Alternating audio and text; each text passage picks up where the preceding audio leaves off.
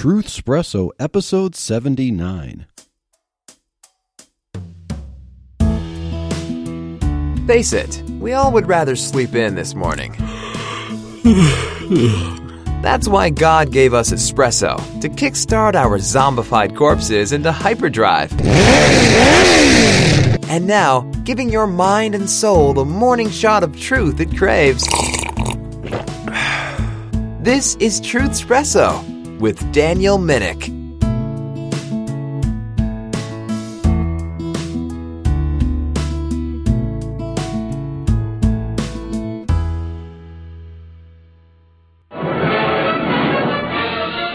faster than a speeding bullet, more powerful than a locomotive, able to leap tall buildings at a single bound. Look, up in the sky, it's a bird. It's a plane! It's Superman. Yes, it's Superman, strange visitor from another planet who came to Earth with powers and abilities far beyond those of mortal men. Superman, who can change the course of mighty rivers, bend steel in his bare hands, who, disguised as Clark Kent, mild mannered reporter for a great metropolitan newspaper, fights a never ending battle for truth, justice, and the American way. Or maybe this familiar theme music by composer John Williams, who also created the Star Wars theme.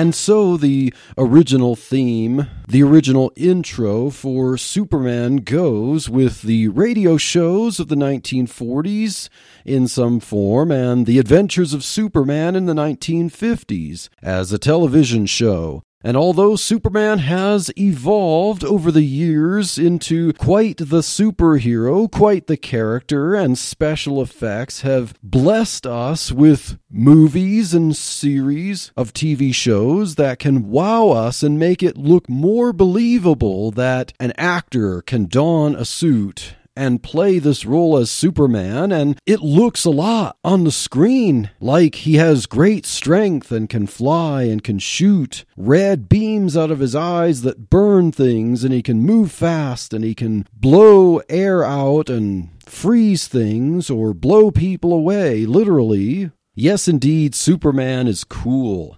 Who doesn't like Superman except for people who would prefer their superheroes to be a little more human and a little less invincible, as we might think? For some people, Superman is just a little too full blown, has too many superpowers, is too indestructible, and the only challenges are from other alien creatures out there who happen to come to Earth and give Superman a run for his money, or supervillains like Lex Luthor who have to have incredible brains and mind over muscle, as Lex Luthor would tell Superman. So some people prefer superheroes to be a little more human, maybe down to Spider-Man level or Captain America level and have the ability to bleed if you hit them at least a little bit hard enough that maybe a human being could actually stand a chance if they catch him off guard, something like that. But, you know, when I was a kid, it seemed that we didn't have the exciting array of superheroes that we have today with all the movies coming out, all the Marvel movies and the DC movies. And, you know, when I was a kid, people probably would have laughed if they had made a movie devoted to Aquaman or some lesser known superhero like that. Basically, it was like Superman and Batman when I was a kid. And then, yeah, you knew there was Spider Man and X Men and stuff like that, but they were for the comic book enthusiasts. You know, everything was Superman if you want all the cool superpowers, or Batman if you wanted a guy who trained really hard and had all these cool gadgets to be able to help him fight the bad guys. But this episode is not just to be some cultural comic book fantasy discussing the merits or demerits or fandom of Superman. This episode is about Jesus and particularly who is Jesus. So in this episode, I am starting a series on identifying who Jesus Christ is. And I ho- really hope that looking at a bunch of our favorite and maybe not so favorite superheroes will make it a little bit easier to understand some of the questions surrounding the identity of Jesus Christ really just like the cat in the hat in the old 1960s cartoon movie said to find the missing something we should find out where it's not. Well in this case in order to identify what jesus christ is like we should start by identifying what he is not like and so we're going to examine a bunch of superheroes and we're going to ask the question with each one of them is Jesus like this superhero? Because Christian orthodoxy regards Jesus Christ as something very special, that this Messiah was not just a human king, that there was something very special about him, something that made him above the average human being or even the best that humanity has to offer, that Jesus, in his identity, was beyond and far beyond anything that the human race as it is has to offer or to ascribe to him. And so, for this episode, we're going to ask the question Is Jesus like Superman? Well, who is Superman? If Jesus is like Superman, then we have to ask the question who is Superman? What is Superman like? According to the comic books and the movies. Well, as we heard in that first introduction, the old one, Superman is faster than a speeding bullet, more powerful than a locomotive, able to leap tall buildings in a single bound or jump and and then look up in the sky it's a bird, it's a plane. In other words, Superman could also fly through the air. So, could Jesus do that? Well, I hope that we can answer those questions, or rather, I would let you ask and answer those questions. Because you might be ready to say yes or no, but I'll leave that particularly in your own mind because we really want to look into the scriptures. And for superhero aficionados, we really want to think of Jesus as our superhero. You know, Jesus is my homeboy. Jesus is my boyfriend. Jesus is my, yes, Savior. But is Jesus our Savior in a way that Superman would be a Savior? Sure, we would love to think of Jesus as a superhero because superheroes are just cool, they're awesome. You know, it's like we'd like to learn about Jesus by reading cool comic books and not having to dig through words on a page in the Bible and, you know, learn about doctrine. And, you know, I'm sure some of the disciples, especially as they witness Jesus do some pretty amazing things, as we see in John chapter 6, a lot of people crossed the Sea of Galilee to meet Jesus because he did something amazing. He took some bread and he broke it and fed a bunch of people with that. And so they came to see some more amazing things. And then Jesus started to tell them things. He started to teach them things. He had something to say to them that wasn't quite as entertaining and amazing, and that kind of turned some people off. But is Jesus like Superman, at least even in a very remote sense? Like if we just stretch our brains and stretch the words of scriptures on the page and see the narratives, could we somehow compare Jesus to Superman? Well, let's see. Like Superman, Jesus could do some amazing, rather superhuman deeds. Jesus never did demonstrate extraordinary strength like Samson did or Superman, but he did calm a storm with his words.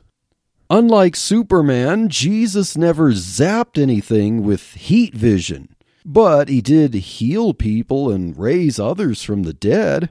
Unlike Superman, Jesus never used X ray vision, although he did know people's thoughts, as we see in Matthew 9 4 and Luke eleven seventeen.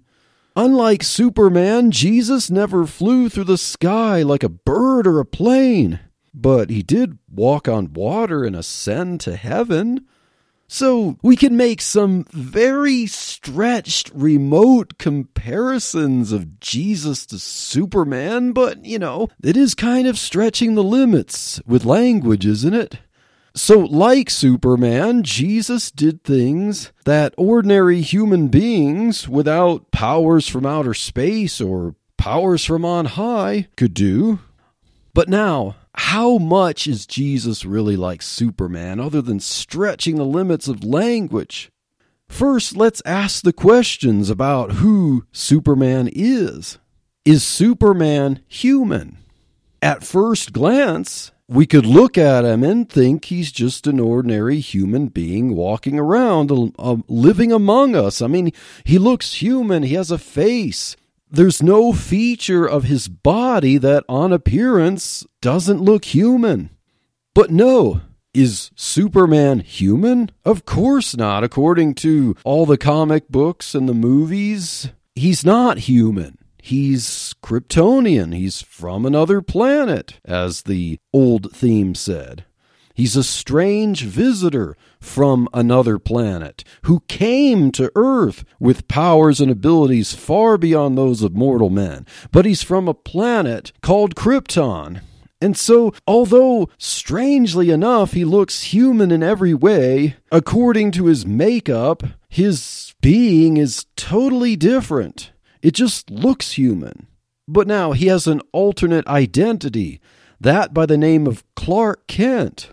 Now, Clark Kent sounds like a human name. And is Clark Kent human? Let's ask that question. Well, according to identity, as everyone thinks, Clark Kent is human. He is the son of Mr. and Mrs. Kent. And he grew up in a farm in Kansas and he works for the Daily Planet newspaper. And so everyone thinks that Clark Kent, walking among them and eating and drinking and driving to work, is a human being. And they have no reason not to unless he reveals that he's not a human being. Everyone thinks he's a human being. So is Clark Kent, as opposed to Superman, a human being. Well, of course not.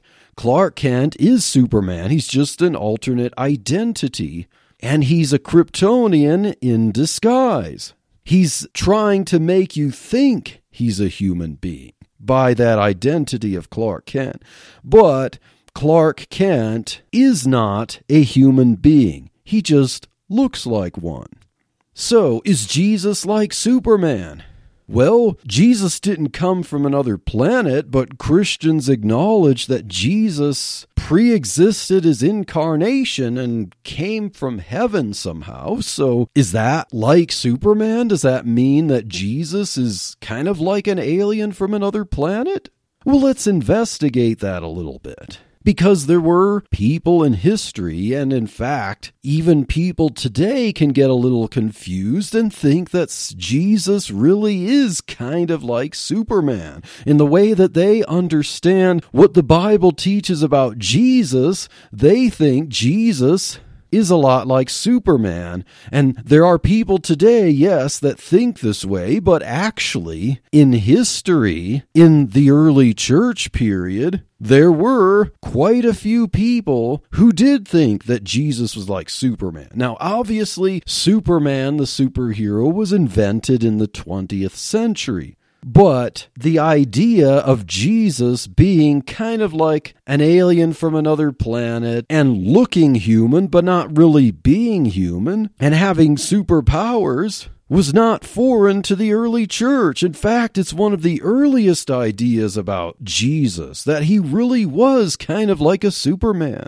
And because people have a strong desire to think of Jesus this way someone who can rescue them, and someone who can protect them, and someone who can really take them under his wing and then show them how to make themselves into their own version of Superman.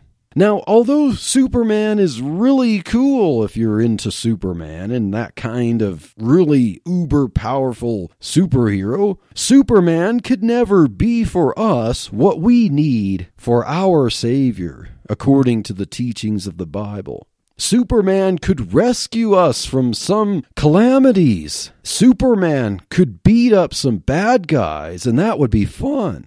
But Superman could never save us from the due penalty of our sins, which is what we need in a Savior and what Jesus Christ provided for us. This is how Jesus became our superhero. But unlike Superman, Jesus is not an alien from another planet who came to Earth with powers and abilities via our red sun.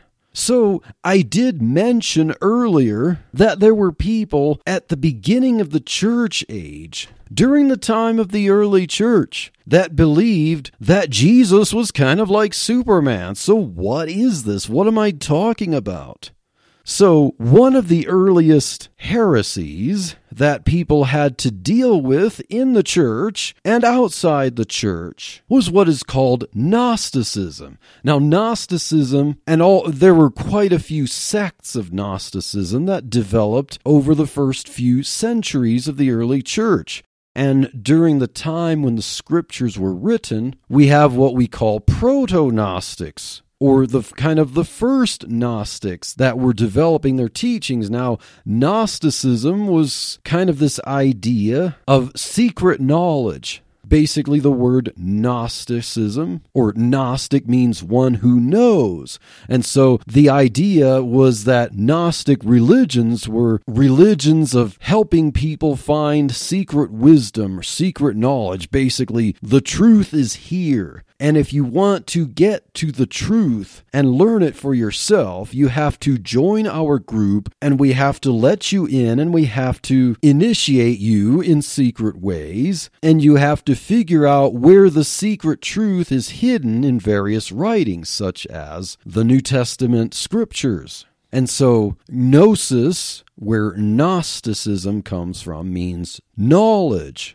And Gnosticism would basically take elements of various religions. If a religion started to become popular, the Gnostics would kind of cannibalize that faith. They didn't just fight it, they would claim that they were members of that religion, so the Gnostics would claim to be Christians, and the Gnostics would take elements of the teachings of the scriptures, but they would twist those in ways that would promote their views. And basically, one of the primary teachings of Gnosticism was a dualism.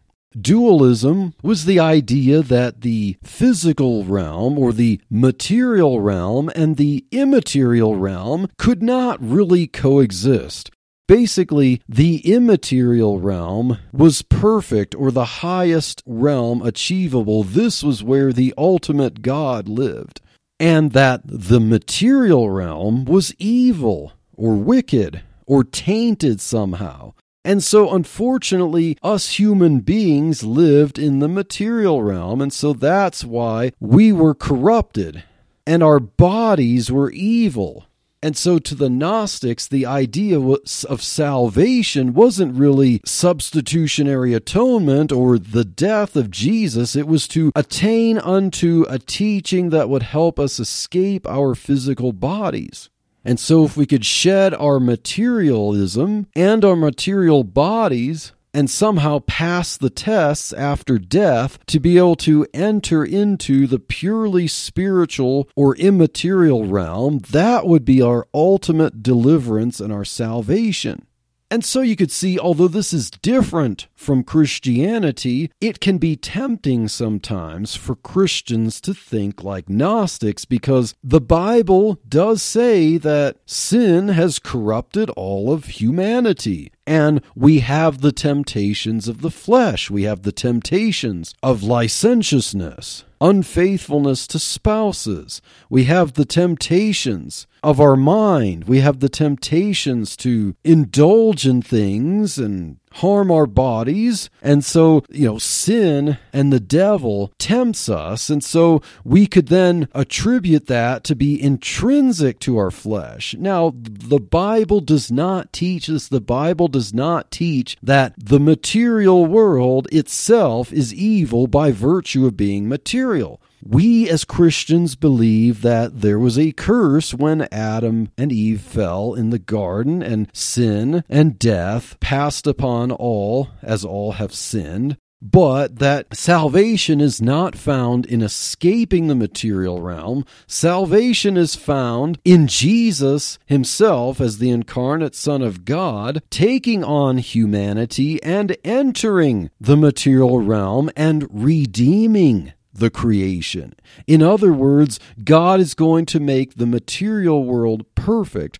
And God is going to raise us in our material bodies, yes, glorify them, but that they're the same bodies that died, and that God will make the material world perfect and not corrupt, and that this is the ultimate goal. God did not create the material world by mistake, nor was there some evil demigod who created the world to spite the perfect good God, as Gnostic teachings would believe.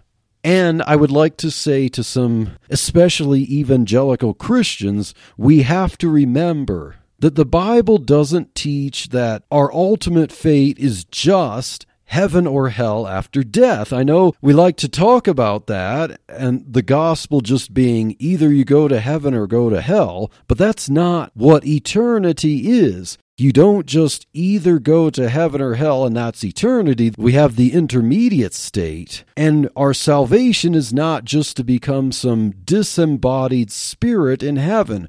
Jesus Christ does return, and there is a resurrection and we become redeemed and glorified fully with our bodies restored, reconstructed, redeemed, and glorified. And there's a new heaven and new earth that is material. And so that's Gnosticism. Now, part of the belief of Gnosticism, as they would, as the Gnostics would identify Jesus, is what is called Docetism. And this is what I would like to address as we ask the question Is Jesus like Superman? and identify what Superman is like. So, what is Docetism as an aspect of Gnostic beliefs? Now, Docetism or Docetic comes from the verb in Greek dokein, which means to seem. So let's think about Superman. Superman seemed to be human, or Clark Kent seems to be human. He looks human. Perhaps, maybe if you touched his skin, it might feel human if you didn't try to pinch it to see if it's like how hard it is. If you just patted his shoulder, you might think that it's human and he, his face looks human. He doesn't have horns, he doesn't have a tail, he doesn't have wings or anything like that. He looks human in every respect. But as he is Superman, he only appears to be human. He seems to be human until he's fully revealed. And then you realize, oh, this is not a human being. He's a Kryptonian. And now, Docetism, which means the idea of Jesus just seeming to be human. It's the idea that Jesus only appeared to have a human body. So Docetism is necessarily based on the Gnostic idea of dualism between the material and immaterial. Because to the Gnostics who adopted elements of Christianity into their religions, if Jesus was to be a good guy, if Jesus was to be a savior, he could not be human. Now, everything in the Bible, obviously, it mentions, you know, his brow, his head, his eyes, his hands, his feet. It mentions him dying on a cross and bleeding. So the Gnostics have to account for that, but according to Gnostic teaching, Jesus only appeared or seemed to be human because if Jesus were actually human in Docetism, then he could not be this perfect Savior. He could only be one of us, corrupt, material humans. So, Docetism is based on this Gnostic idea of a dualism of material and immaterial. In other words, there are two realities that cannot ever be intermixed or even adjoined together. These two realities are the material and immaterial. Now, there isn't just one statement or one form of Docetism, there are actually several, and this is what makes Docetism dangerous, not only in the early church period, but as I will explain, even today. In fact, I myself, yours truly, Daniel Minnick, the host of Truth Espresso, have encountered Docetists. I have encountered various forms of this belief on internet message boards. Now, I didn't go to Docetist message boards looking for Docetists to argue with Docetists. No, I encountered them unexpectedly. I encountered them on boards, on message boards years ago when I was expecting that I would be talking with people of like faith. So let me put this out here. Fundamentalist, evangelical, mainstream denominational Christians are not immune to the infection of Docetism. There are temptations to Docetistic beliefs that we must fight, we must be vigilant about, and we must be aware that they exist and detect them. We must be aware when we are tempted to think this way. And you might think, look, well, I, I don't believe Jesus is some alien from another planet. But as we look into these, you can test your ideas about Jesus and see if you've ever been tempted to think this way. Now, if you find yourself having fallen into some of these traps, don't get alarmed. I'm not going to call you a heretic. It's just information to help us to refine our faith, to be aware of these things. As I've heard a Christian apologist, a Trinitarian Christian apologist named Fred Sanders explain as he's taught about the idea of who Jesus is according to Christian orthodoxy, he will say, No one is an intentional heretic. If you've ignorantly or accidentally tossed around the ideas of some of these heresies, don't be afraid that you're some hell-bound evil heretic. No one is ignorantly a heretic. But let's look at some examples of Docetism as I'm going to define them, and I will explain at least two of these that I have encountered myself and go into more depth on two of these three ideas. But we're going to look at three forms of Docetism. The first one is more historic. Now, the first uh, expression of Docetism is what I call the phantom theory. So, the phantom theory of Jesus, this particular flavor of Docetism, is one that was more expressed in early church history. It's the idea that Jesus did not actually have a physical body. Jesus was some kind of spirit creature, spirit demigod, who would either materialize periodically or only be visibly human. You know, he would hang out with his disciples, they would see a human being. But if somehow they were able to get a human being detector device, it would not beep by Jesus.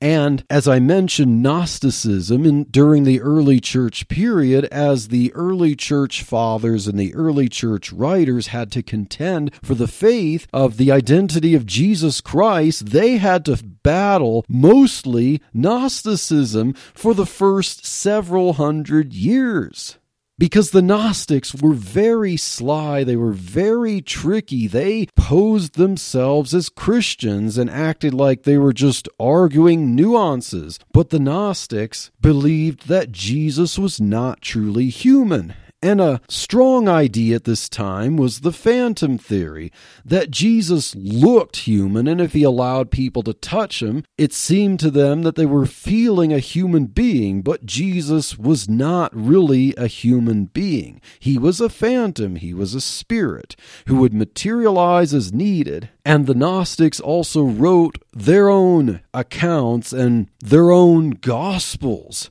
You know, there's quite a few Gnostic gospels There's the Gospel of Thomas, the Gospel of Judas, and so on and so forth. But one of these Gnostic writings is called the Acts of John. And I want to read one little statement from here. So you get the idea of the phantom theory. So from the Acts of John, as translated from the Greek in verse 93, it says, quote, And oftentimes when I walked with him, referring to Jesus, I desired to see the print of his foot, you know, in the sand, whether it appeared on the earth. For I saw him as it were lifting himself up from the earth, and I never saw it. Unquote. So he's referring to footprints. Jesus was walking with him in the sand. And then I desired to see his footprints in the sand, but I never saw footprints. So Jesus was not truly human. When he walked in the sand, he wouldn't leave footprints, but he looked human. Perhaps if Jesus allowed him to touch him, it would feel human by Jesus somehow materializing it to be so or affecting your senses. But Jesus wasn't human enough to leave footprints. He was a spirit. He was a phantom. He was a phantasm. And this is because of the idea that if Jesus were a human being, he would be like us, corrupted by the material world, and could thence not be our Messiah and not show us the way to heaven. But obviously, that would raise the question what happened on the cross? Well, that too was an illusion, according to Docetism.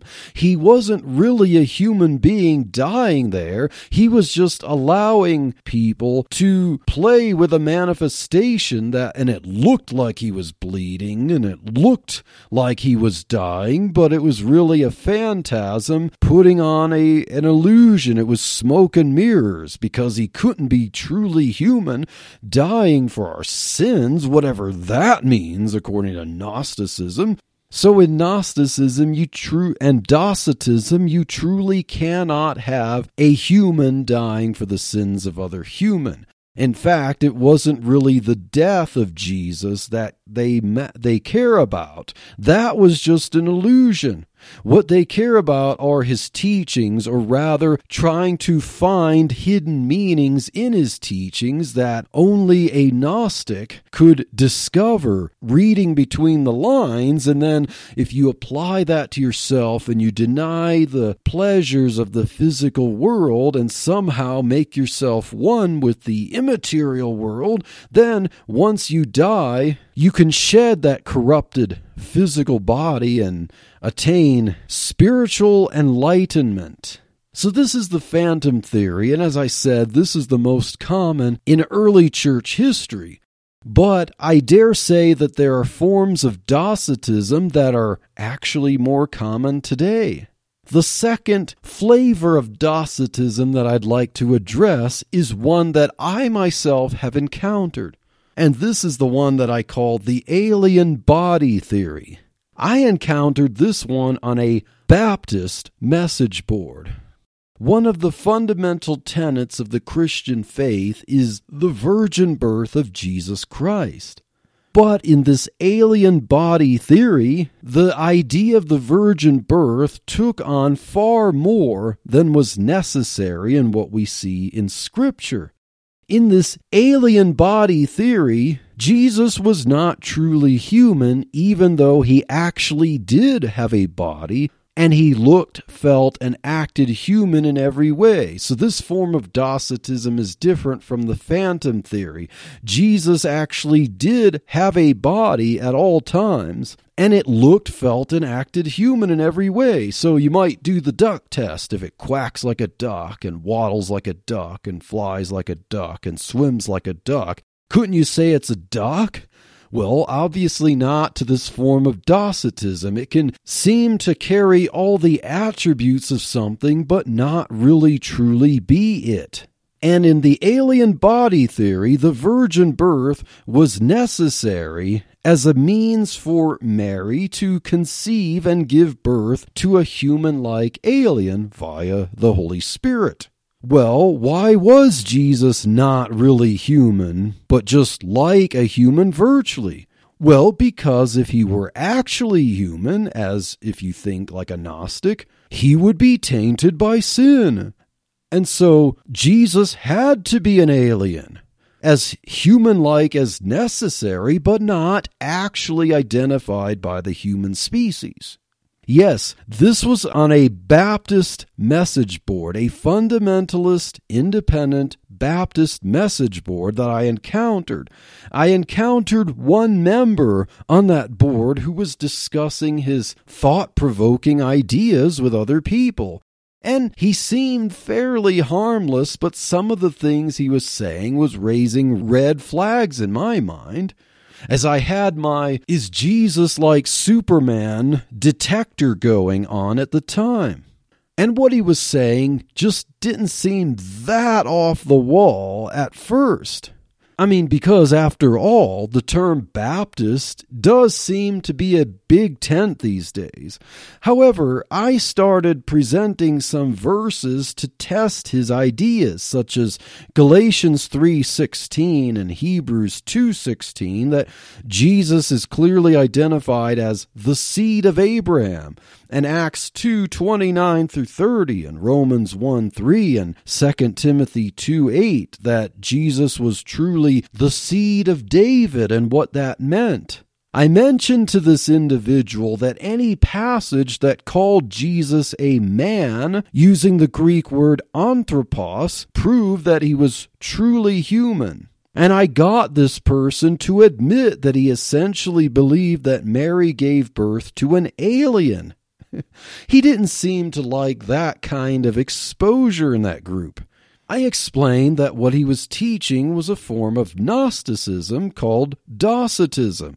And soon other members of the board caught on and realized that this individual probably doesn't belong on that particular message board according to the rules of being on that message board. You had to be a Baptist and you had to agree to orthodox teachings.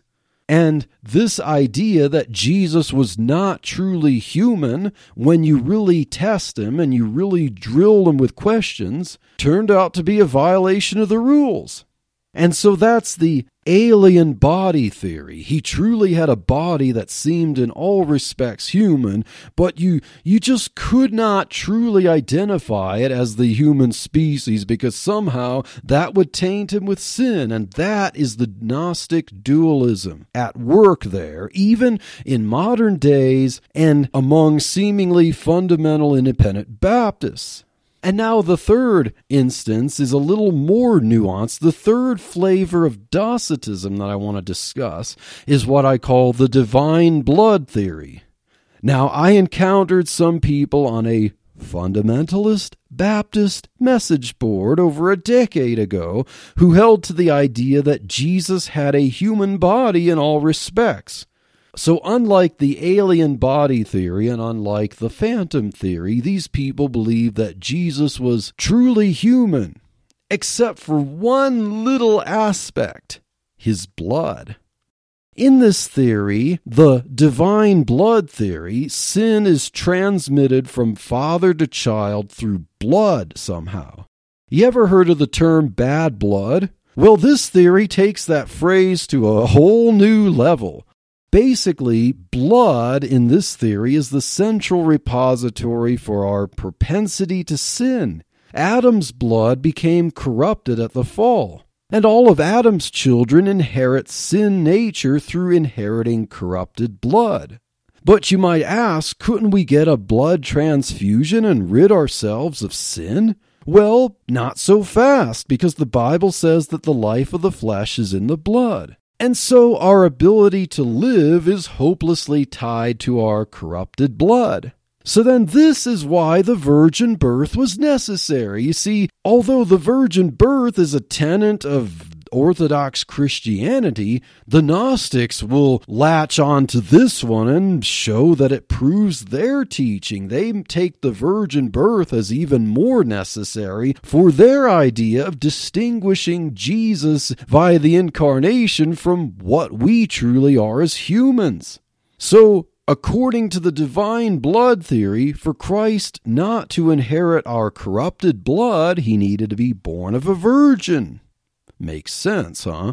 And blood inheritance comes through the Father, you see, not through the mother. So Jesus was therefore born of a virgin. But then you might ask, well, where did he get his blood? Supernaturally created by the Holy Spirit, of course. Makes sense, huh? Jesus had to have a special divine blood that didn't inherit our corruption and could wash away our sins. Thinking like a fundamentalist, you know, his blood washes away our sins. It's special blood.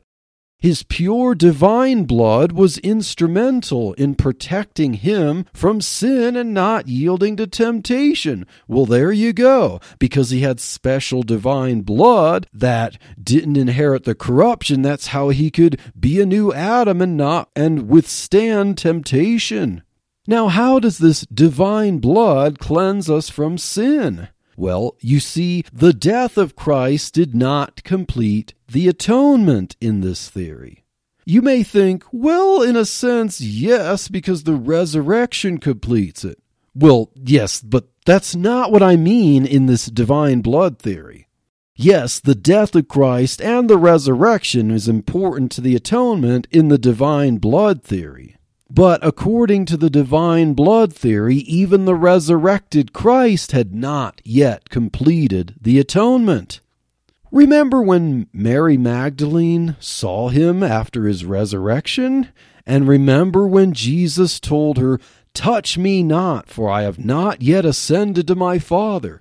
This statement of Jesus is a key statement for the divine blood theory and why the atonement was not yet complete. Jesus somehow had some or all of his actual blood on hand, you see. You might wonder why didn't anyone report that the cross was mysteriously missing the blood that should have stained on it? yeah, questions like that need not be asked. And the fact that Mary Magdalene didn't ask about a vial of blood that should have been visible or something of the kind isn't a question to ask either. We are just supposed to know that when Jesus said, Don't touch me, it was because he was carrying his blood somehow with him after his resurrection, and this blood had to stay clean and pure. If Mary touched him, she could defile the blood, and its power to wash away sins would be undone. Why would this be? Didn't the cleansing happen in his death on the cross? Not according to the divine blood theory. Although Christ's death was vitally important to the atonement, in another respect, it was instrumental to shed out his blood so that the blood can be applied because when Jesus said, Touch me not, for I have not yet ascended to my Father, he was warning Mary Magdalene here that the atonement would be complete after he ascended to his Father. When Jesus ascended to the Father in heaven, he took his literal physical blood that was once on the cross of Calvary and applied it to a literal mercy seat on a literal altar in heaven. Now, because according to Hebrews, the epistle to the Hebrews, the tabernacle was a shadow of things in heaven, and therefore the structure of the tabernacle in Exodus and all the components inside that tabernacle have to mirror literal components in heaven, including an altar and a mercy seat. And the atonement was not complete until Christ, as high priest, literally sprinkled his literal physical blood on that literal mercy seat in heaven. That is when our sins were finally cleansed. That is when the blood of Christ was finally applied to our accounts. And so, if Mary Magdalene touched Jesus before he ascended to his Father, she could have defiled that process. Hey, I'm not making this up. I have encountered these people, and these were people who claimed to be fundamentalist independent Baptists. So, why would this be considered a form or a flavor of Docetism? Well, if you believe that the blood that Jesus possessed was not human blood, not literally human blood, but had some kind of divine component to it, then you're denying an element of the humanity of Jesus and therefore making him not truly 100% human. Because the Orthodox idea of Jesus, of the incarnation of the Son of God, is that he's the Son, the second person of the Trinity, fully divine and fully human. So, therefore, his human nature had to be 100% human, and his divine nature has to be 100% divine. So we say Jesus is 100% man and 100% God. But if you deny even one component of that, even just his blood, this is Docetism. Now, here is another example besides my narrating to you what I have experienced myself. Here's an article written in the year 2000 entitled, What's All the Controversy About John MacArthur and the Blood of Christ? by a certain Phil Johnson that you might have heard of. And so, in this article, Phil Johnson talks about a controversy within Baptist fundamentalism that even gets into Docetistic territory. Now, I have encountered people who have gotten caught up in this controversy and have and that they have joined the bandwagon to grill Dr. MacArthur on his alleged position on the blood of Christ. Thankfully, many have simply been misinformed, but others have their own agenda. So, what is this controversy? Well, in 1976, Dr. John MacArthur had a Q&A session as he often does in his Grace to You program. So, way back in 1976. Now, in 1986, uh, Bob Jones Jr. kind of dug up this. He, he read this and he saw some comments that kind of shocked him. And so he wrote something in 1986 that began a controversy over what Dr. John MacArthur explained in this QA session 10 years earlier. So, what was the controversy? What did John MacArthur say? Well, John MacArthur was simply trying to explain the role of Christ's blood in the atonement to answer some questions. He was trying to explain that the blood itself that Jesus shed didn't heal in and of itself, except that it was shed in his death. Now, Bob Jones Jr. misunderstood what John MacArthur was communicating and claimed that he was denying the efficacy of the blood of Christ and called it heresy. What was MacArthur saying when he said it's not just the blood, but that he shed it in death? MacArthur meant that Jesus could not just cut his skin and squeeze out blood to pay for sins, that there is no property in the blood itself that's like some magic elixir. The atonement comes from his blood in that he shed it out in his death. The atonement is substitutionary via death, not via his blood as some kind of potion for a ritual. MacArthur clearly said, quote, We are saved by his substitutionary death for us, not by the chemicals in his blood. Unquote. So a bloody death was indeed necessary. Yes, both parts are equally important, the blood and the death, but neither do anything without the other, and that's the point that MacArthur was making in his Q&A session way back in 1976. The point is that the atonement is not based on special physical makeup of the blood of Jesus itself. Yet some so called fundamentalists haven't latched onto this controversy merely by misunderstanding what MacArthur was saying. They really do have a specific doctrine to defend that MacArthur's words would deny to them the that particular doctrine. They really do believe in some kind of divine blood theory. And they really believe that the blood itself carries within its physical properties a healing or cleansing mechanism, and that it must be applied to a literal altar or a literal mercy seat in heaven to complete the atonement. And in this idea, anything less than this is heresy for these fundamentalists. But the problem with this idea is that whether the proponent of this divine blood theory realizes it or not, they are essentially denying a fundamental tenet of Christian fundamentalism, which is substitutionary atonement. And you can't have a substitute that isn't the same as what is being substituted for. That's part of the nature of substitutionary atonement. Because as Hebrews 10:4 says, for it is not possible that the blood of bulls and of goats should take away sin. And verse 5 Wherefore, when he cometh into the world, he saith, Sacrifice and offering thou wouldest not, but a body hast thou prepared for me. In burnt offerings and sacrifices for sin thou hast no, had no pleasure. So this is saying that the blood of animals could not take away sin, as was the sacrificial system of the Old Testament. The only thing that could take away sin is one who had a full body, a human body. And as I mentioned to the the person who held to the alien theory of Docetism, that Jesus had to be truly the seed of Abraham, the seed of David, and anywhere that the Bible refers to him as anthropos or man, it truly is man, not someone who's like man, not someone who's 99% human, but to be a substitute, he has to be 100% human.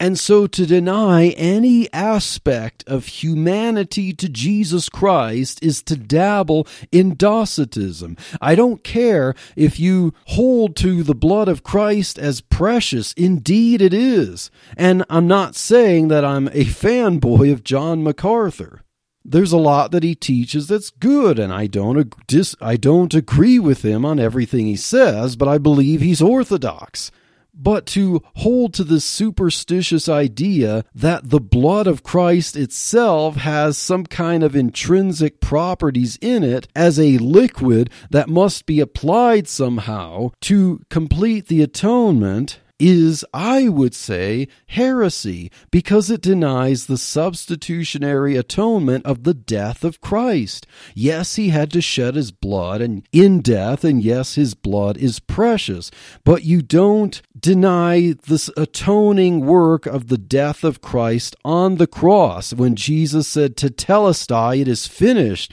it was indeed finished. It wasn't just that the death of Christ was finished so that he can get out his blood and so that somehow the blood itself has to be applied on a literal altar in some kind of ritual to make atonement work.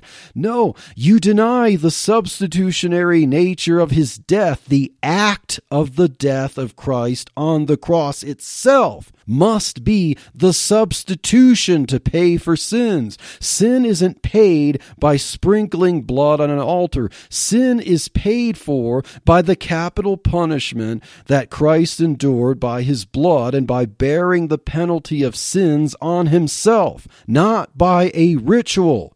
And so those were the three forms of Docetism. I'm sure there are plenty other forms. So we discussed the phantom theory, the alien body theory, and then the divine blood theory. So, Christians, evangelical Christians, fundamentalist Christians, beware of the temptations of Docetism. Docetism is still around today in many forms, and it can creep up where you don't expect it. So, what is the problem with Docetism? It denies substitutionary atonement, as I've explained. And just as a heads up, whenever I ask the question, what's the problem with whatever particular heresy about Jesus throughout church history that still continues to this day, the answer is always going to be it denies substitutionary atonement. So prepare for it. What is the problem with Docetism? It denies substitutionary atonement. What is the problem with Arianism and Apollinarianism and Eutychianism and Nestorianism and all these other ones that we're going to get into as we discuss superheroes? The answer is always going to be it denies substitutionary atonement because substitutionary atonement is the most important aspect of the Christian faith and what distinguishes distinguishes Christianity from all of the world's religions. So, an alien creature cannot be our substitute, according to Isaiah 53 5 and 1 Peter 3.18 and Romans 5 6 and Hebrews 9.28, among other scriptures. Another problem with Docetism in that it denies substitutionary atonement is that it also denies eschatology because an alien creature cannot sit on the throne of David. Acts 2:30 says, "Therefore, being a prophet, referring to David, and knowing that God had sworn with an oath to him that of the fruit of his loins, according to the flesh, he would raise up Christ to sit on his throne." So David did not, through his descendants, give birth to an alien. It was the fruit of his loins according to the flesh. And Luke 132 it says, "He shall be great and shall be called the Son of the Highest, and the Lord God shall give unto him the throne of his father David, his father David." An alien doesn't have as a father David. And the Bible, especially in the first epistle of John, dealt with the proto Gnostics, as I mentioned earlier, and these verses are clearly against Docetism. 1 John chapter 4 and verses 2 and 3 say, Hereby know ye the Spirit of God. Every spirit that confesseth that Jesus Christ is come in the flesh is of God. And every spirit that confesseth not that Jesus Christ is come in the flesh is not of God. And this is that spirit of Antichrist, whereof you have heard that it should come, and even now already it is in the world. Yes, the spirit of Gnosticism and Docetism is the spirit of Antichrist, denying that Jesus came in the flesh, and by what John meant is by come in the flesh means had a full human nature, was truly human in that respect. Second John 1 7 says, For many deceivers are entered into the world, who confess not that Jesus Christ is come in the flesh. This is a deceiver and an antichrist. Do you think Gnosticism and Docetism were important to John? And as I said, in the flesh doesn't just mean that Jesus came with some form of tangible component. It means that he was truly human. So, my advice to us Christians, when we think about who Jesus Christ is, we need to be careful that we don't concentrate so much on what makes Jesus unique that we sacrifice what makes him like us in his humanity.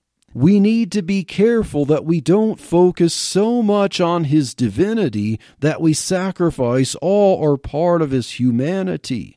Yes, I know when we encounter those Jehovah's Witnesses, we are so ready to prove that He's God, and we will get into that because there are other heresies that we need to deal with. Yes, it is important to prove the divinity of Jesus Christ, but that's not all there is to Jesus Christ. If all you focus on is the divinity of Jesus Christ and not also and equally His humanity, you can fall into the temptation of Docetism and Gnosticism. We need to avoid the temptation to treat Jesus like Superman. Jesus was not an alien. He was fully human. He didn't just look he did not just appear to be human, he truly was human. And the reason this is important is that precious Christian doctrine of substitutionary atonement. Because if Jesus were like Superman, we could not have substitutionary atonement. So I would like to say, thank God that Jesus is not like Superman.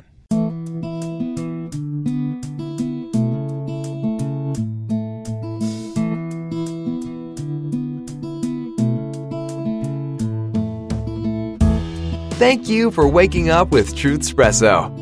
Good morning, and God bless your day. Hey friends, Daniel Minnick here again.